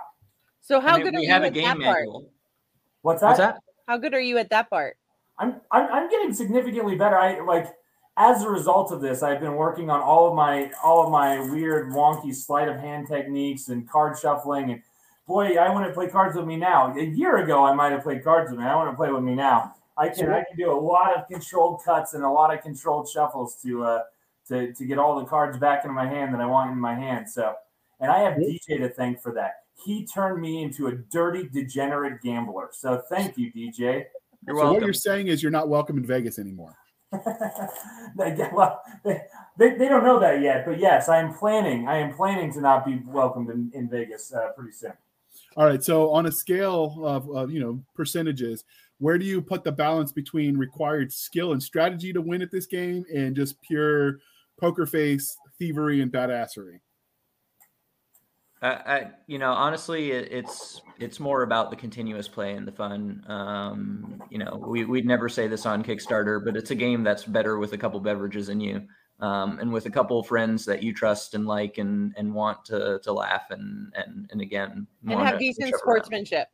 Yeah, no, and and really, you know that that's one of the things we try to put. You know, you can only have fun cheating if there's there's a certain line, um, and James likes to push that line and and and not you know admit when he gets caught cheating sometimes. Oh, no. but, but in the end, he throws it in. That's that's because that's because DJ likes to pretend that he's catching things that aren't there. Oh no, the worst sportsmanship. I used to host a game night when I was in the army every weekend. Mhm. We had somebody who decided he couldn't figure out how to win at the game. He threw the game out without telling anybody. When he, And I was like, "You did what?" Yeah, that's He's like, "Yeah, no, it's in- your game is in the." I'm like, "I can't find it." Oh, it's in the dumpster. Why is it in the dumpster? At least he was That's- honest enough to tell you that he threw your game out. That's something. Three months later. Oh, yeah. That's no good. So we do have a, a 40 page game manual that gets into some of the lore. It talks about how to cheat. It talks about one of the, some of the ways to win, different types of play. Um, Does it teach if you a James's short card game or tricks? long game. What's that? Does it teach James's card tricks? Um, no, but we could add those in. I mean, it's still in flux, Ooh, that flux, could right? be a higher level, like one-on-one coaching on how to cheat. That that is actually one of the pledge levels is being able to play a game with James Hunter. A privilege Sure. for us all. So let's talk about that. What are the levels of backing? Like, you know, you can back at this level for this much. Like, what what are we looking at here? All right, DJ, run them through. Run them through. You know this way better than I do. Are we going back to the military thing? I don't th- think I'm allowed to run people through in uh, on uh, on a PG-13 show, right? Yeah, we, we won't judge. So um, the I'll, I'll just run you through. Um, basically, uh, what what we've done is we've put as our first level is is just giving you the manual. Um, so you can get the digital manual for ten bucks. Um, that'll let you take any deck of cards and and actually start playing this game. So if it sounds fun, but you don't have uh, you know twenty or, or or fifty bucks to to sink into the custom card deck, which is really nice. But if you can't do that and you've already got a deck of cards for ten bucks, you can get the manual. Um, and then we kind of rise through the levels uh, at 25, 50, uh, 75, and, and 100 with more and more card decks. Um, and, and it's kind of a scaling thing where you get them at a slightly more advantageous price at each level. Um, at the 100 level, we also. There's also uh, there's also a physical manual that comes at some of the higher levels. yeah, exactly. So starting from the uh, 50 level, we send you a physical manual with the two decks of cards. And two decks is pretty much what you need in order to play with about four players, which is kind of the, again, what James said, the sweet spot. Um, at the 100 level, we also give you a, a novella that's basically centered in the world of Gentleman's War, uh, specifically in VGO in the world of Gentleman's War. Um, we've got a whole plot line built around that so you can actually get the story that involves the characters. And, and I think, you know, part of the the neat bit about having cards that are individually designed is that you actually tell yourself a story as you play. Um, and then rising uh, beyond that, we have a group call with with us, the creators, so we can talk about Gentleman's War, how it was designed, about VGO for the fans. Um, then we start layering in um, some some more novellas. We start throwing in some signed copies of books. Um, at the higher levels, you can get basically the entire uh, library, Vir- Viridian Gate archives, uh, James's series, all the other series uh, signed and, and sent to you. Um, at the highest level, which is level nine thousand. No, no, no. We, we got, we got, we got to plug the thousand. So thousand dollars a lot That's of money, true. but the the the perk at the thousand dollar level is we will we will cardify you. So if you have a thousand dollars that you want to drop and you want to actually be immortalized forever uh, by our awesome artist uh, and turned into an amazing card with awesome flavor text, you can you can absolutely pick up that perk. So there, there's actually two levels. There's at the thousand, um, we're going to do digital art for each of the suits. So we've got 52 slots where you can be part of kind of like a dogs at play for that suit um, as as drawn by our artist.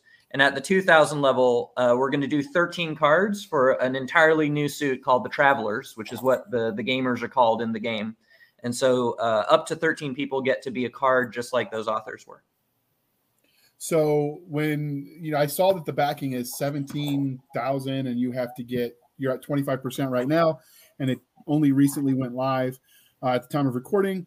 Um, if the game, if you don't get the backing, does that mean that the the game that's already exists isn't going to be sold, or what's going to happen? How does that work? So- yeah, I don't know. I think uh, we'd probably take another stab at it and and and and you know build a mailing list and and try it later. It, it's a little bit too good to just uh, you know throw out. Um, I think Yeah, uh, we could probably do some some more play testing. We we do have it set up so that you can play it in um, in uh, the tabletop simulator in Steam. So we could definitely do some more rounds. Uh, we could work with some, uh, you know, card shops to to kind of really let them get their hands on the decks because they really are nice. Yeah. Um, and and we could do another round of this. Uh, you know, when we were working with a, a consultant actually to make sure that this thing landed, um, and he said it was never a question that we were going to get funded as long as we could get our, our get it in front of the right people. So if it takes another try to put it in the right people, but you know, so far we've we've been through five days and we've covered over thirty percent of the funding. So you know, so far so good. And, and we hope the people who have already signed up will continue to share it. Uh, because what we'd really like to do, and, and I know James says we don't want to make a lot of money out of this, but I want to blow this completely out of the water because then we can do some really neat stuff with additional decks, uh, foil on the cards, embossing, uh, better tuck boxes, and, and just really kind of make this a really nice product. And that's the, that's that's one of the big things about the project is uh, it- like it, it's it's fairly low risk. Like a lot of Kickstarter projects, it's like you're you're funding an idea. There's still a lot of research. There's still a lot of manufacturing. Like we have all of the art assets. It's all it's all done. Uh, so really, the the the cost is that we have to produce all these materials, and there's certain breakpoints uh, for bulk debt buys that you need to be able to hit for them to print uh, sort of in sufficient quantities to get some of those nicer features.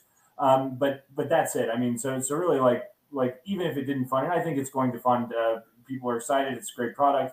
Um, but I mean, we have all of this stuff done. It's just a Yeah. question of can we produce enough decks to make it uh, financially viable for for us and all the people that want them. Yeah, I mean, speaking as a gamer, one of the things I love about this is the fact that you can tell the the product value is really there, and that you've put it into as a good quality product.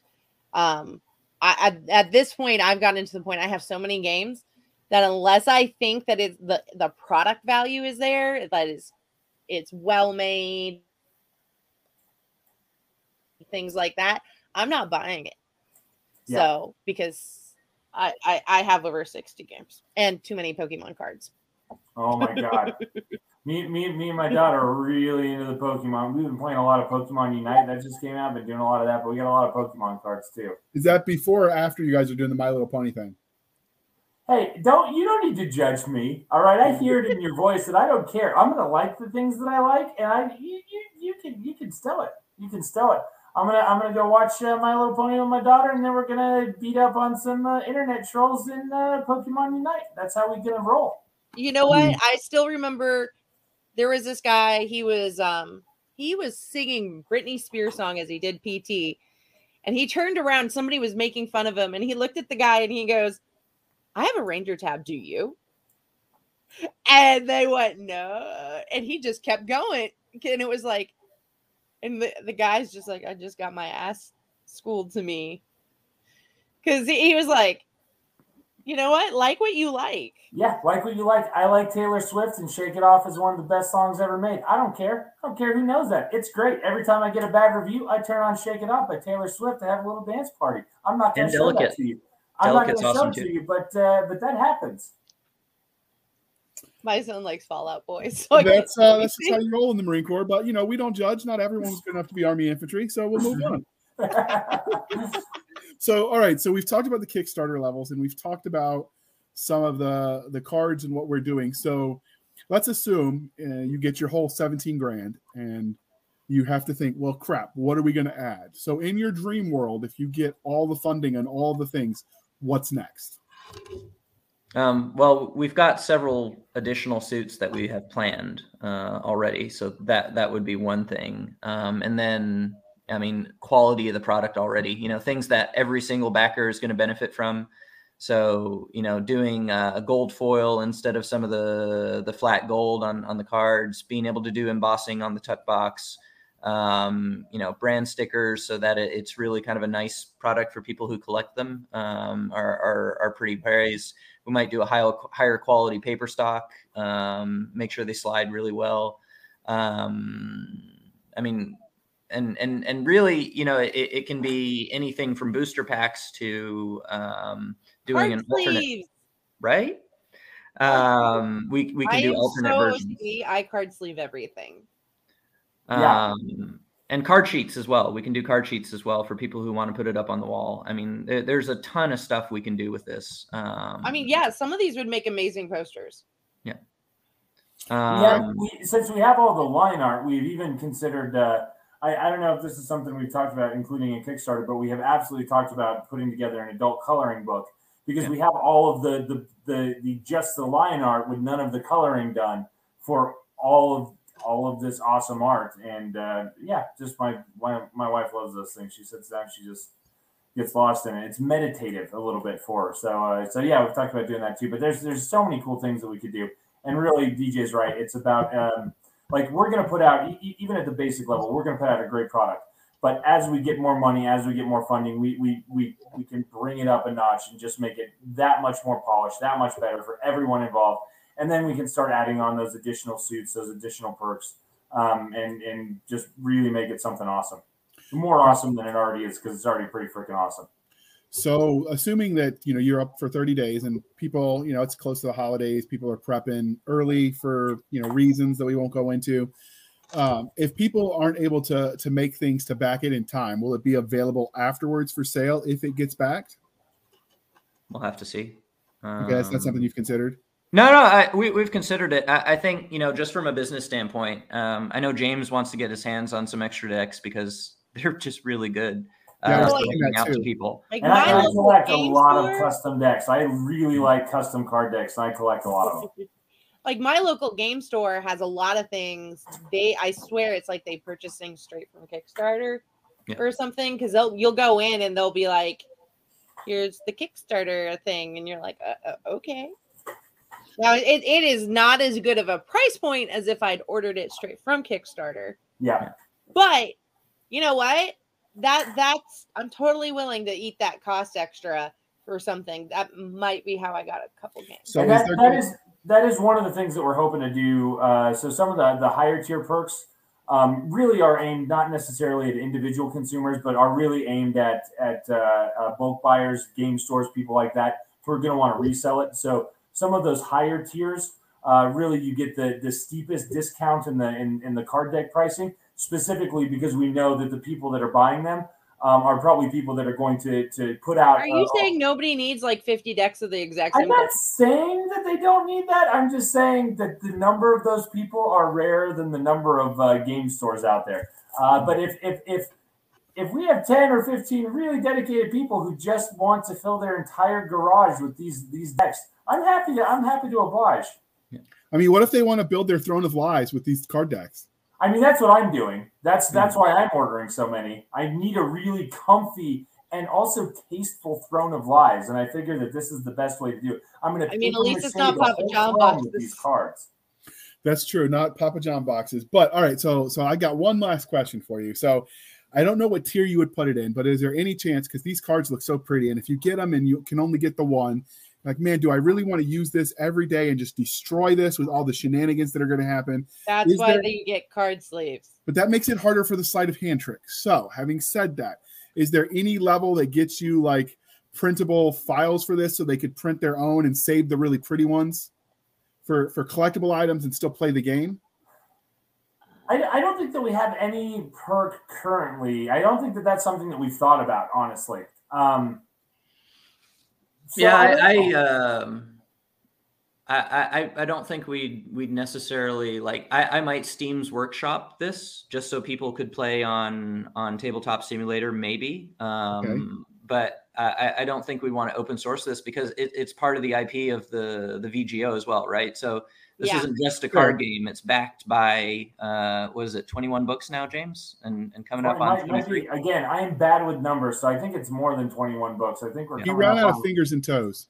20 Yeah, that's it. Once it's past, once it's past the 10 fingers, 10 toes, I can't keep track of them. I also sometimes ask things as hypotheticals when I know them, but uh, it, it's 21 and coming up on 23 within the next couple months. Um, and and I think uh, we're, we're going to reuse this stuff, and, and we're going to reuse these characters. So I, I don't think we'd want to jeopardize the the art, but So I think definitely what we will do is allow people to get additional decks at a lower cost level, um, especially as we climb up. Um, I, I think you know the the the the better this does, the more we're going to give back to the fans. Well, I know if you sell it at something like a DriveThruRPG, they actually um, imprint your tracking number. So if anyone pirates it from that sale, you can track it. So there are ways to protect the IP if that's the angle. But it's also a logistical nightmare. So maybe you're not ready for that just yet.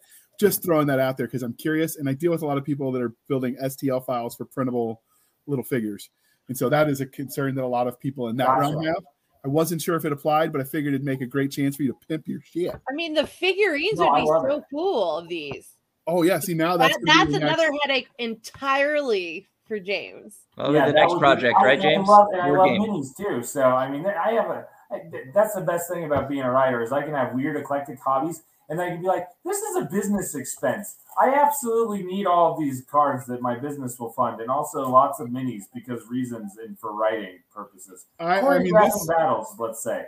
Yeah, I actually bought a lot of um, Star Wars figurines, and I had to justify that to the tax man. I'm like, honest, it was the tabletop from some battles for the book. I promise, it was Yeah. totally not to play with the kids.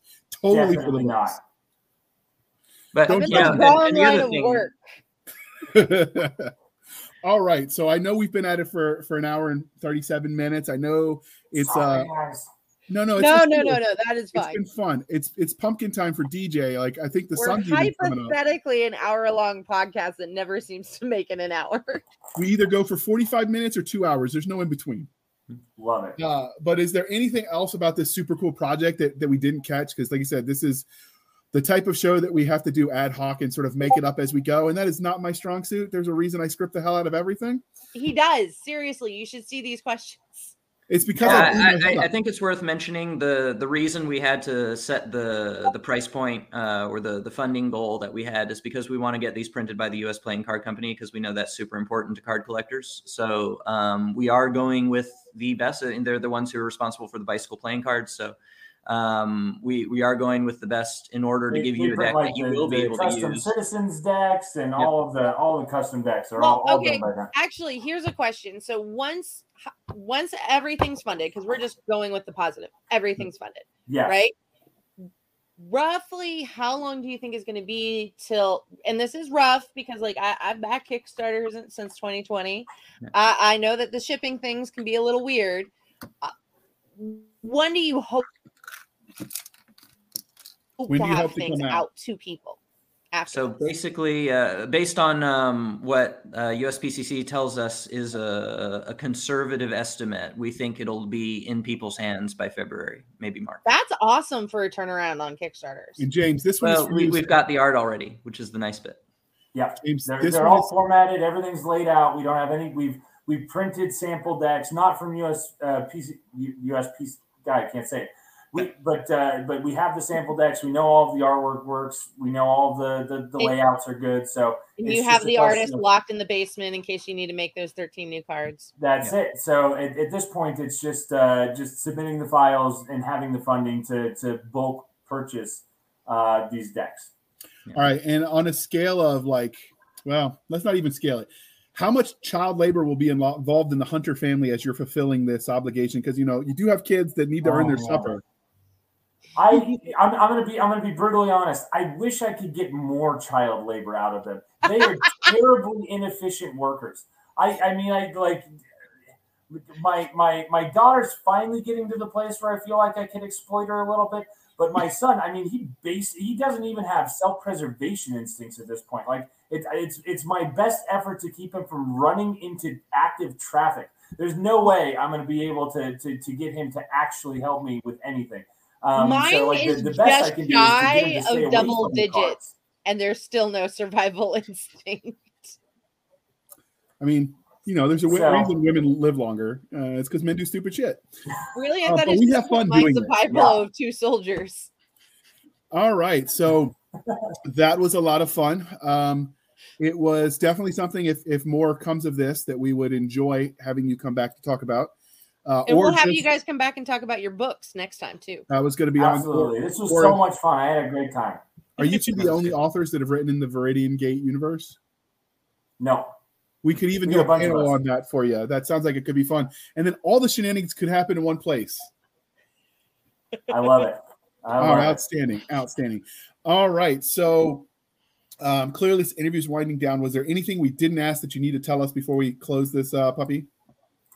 Uh, nope, just check us out. Check out all of our books at shadowalleypress.com. Uh, you know, back the Kickstarter at gentleman'swar.com.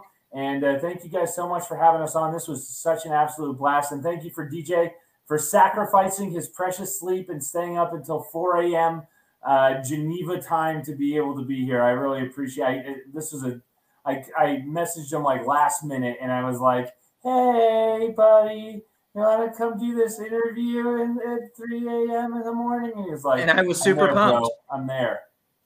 Outstanding. All right, so before we let you go, dear listener, viewer, uh, all the cool people, again, gentleman'swar.com is the Kickstarter. Go back and share it with your friends if you can't afford it. Somebody will, and then you can buy it later if they get it uh, their goals met. But uh, we would like to remind you to uh, please be kind and speak your mind on the reviewing platforms. Your reviews help the right readers find the right books. And with that in mind, if you do write a review, it is urban legend that when an independent author gets 100 views, they are awarded a unicorn. So do your part. Uh, you. and actually, in, in James's case, he opted not to get the unicorn. He got 200 reviews and got a My Little Pony. That's true.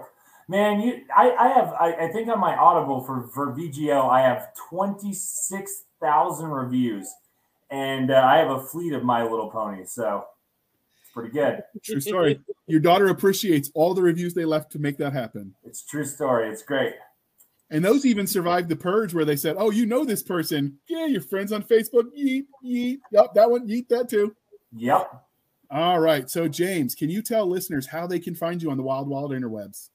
Yeah, absolutely. So I have a, my own personal author site. It's authorjamesahunter.com. Again, I run Shadow Alley Press with my wife, Jeanette. So all of my books are also there. Uh, if you're interested in Viridian Gate Online, you can actually pick up the first three for free on Audible. They're in the Audible Plus catalog. Um, and you can also find me on the Facebooks at uh, writer James uh, writer James A. Hunter. Outstanding. And those will all be in the show notes, dear listener. And now, finally, last but not least, DJ, how can they find you on the wild, wild interwebs? So I'm uh, SEO'd up to the ceiling. So if you just type in DJ Bodden in Google, you will find me. Um, you can find me on Amazon. You can find me at djboddenauthor.com, and and uh, you can find uh, my not so boring uh, vampire books, my Viridian Gate Online books, and my Fivefold Universe sci-fi books, uh, all in that wonderful place. Outstanding. And you can, Doc, do you want to try it again? Let's see where they can find you, or you want me to cover this? What? Are, are you ready to? You do it. All right. You can find us. Why am I going to do more work? I don't know. You've had enough to drink. I might be able to convince you to do evil things. All right. You can find us on our Do evil website at sober.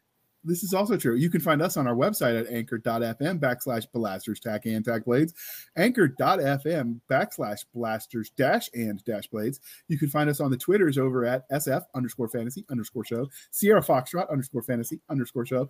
It's almost like the SF means sci fi. You can email the show at blasters and blades podcast at gmail.com. I promise Cisca even answers it occasionally. Blasters and blades podcast at gmail.com.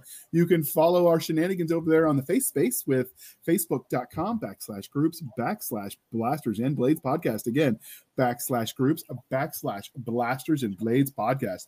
And you can support the show over on our website at anchor.fm backslash blasters tack and blades for as little as 99 cents a month. You can help keep the lights on. Or if you want to do a one month or one time uh, donation, you can go to buymeacoffee.com backslash author JR Handley. Again, buymeacoffee.com backslash author JR Handley. Be sure to put in the comment section that it is for the podcast. And I will keep my co host Doc Cisca and Nick Garber duly intoxicated. They will drink until their liver surrenders. Never surrender. Never quit. That's right. All right, Doc, bring us home. Okay, thank you for joining us today. Uh, don't forget to go back this amazing Kickstarter and share it with all your friends and families. Don't keep a good Kickstarter secret. For N- Nick Garber, who actually showed up amazingly enough, J.R. Handley, I'm Cisca. This is the Blasters and Blades podcast. We'll be back next time with our more amazing people at the same time, same place, indulging our love of nerd culture, cheesy jokes, picking on JR, things that go boom, and pineapple on pizza. Heresy. One Heresy. pineapple on pizza. Wait, what? See? James, I thought we had a mm-hmm. bromance going. How could you ruin it? I know. I'm sorry. It's good. It's good. It's the sweet and the savory. They they All right. pair well together. DJ, this is your time to re- redeem your partner over here. What do you think? I also like pineapple on pizza. All right, I'm ah, in. Yes! Oh, you're the odd man out.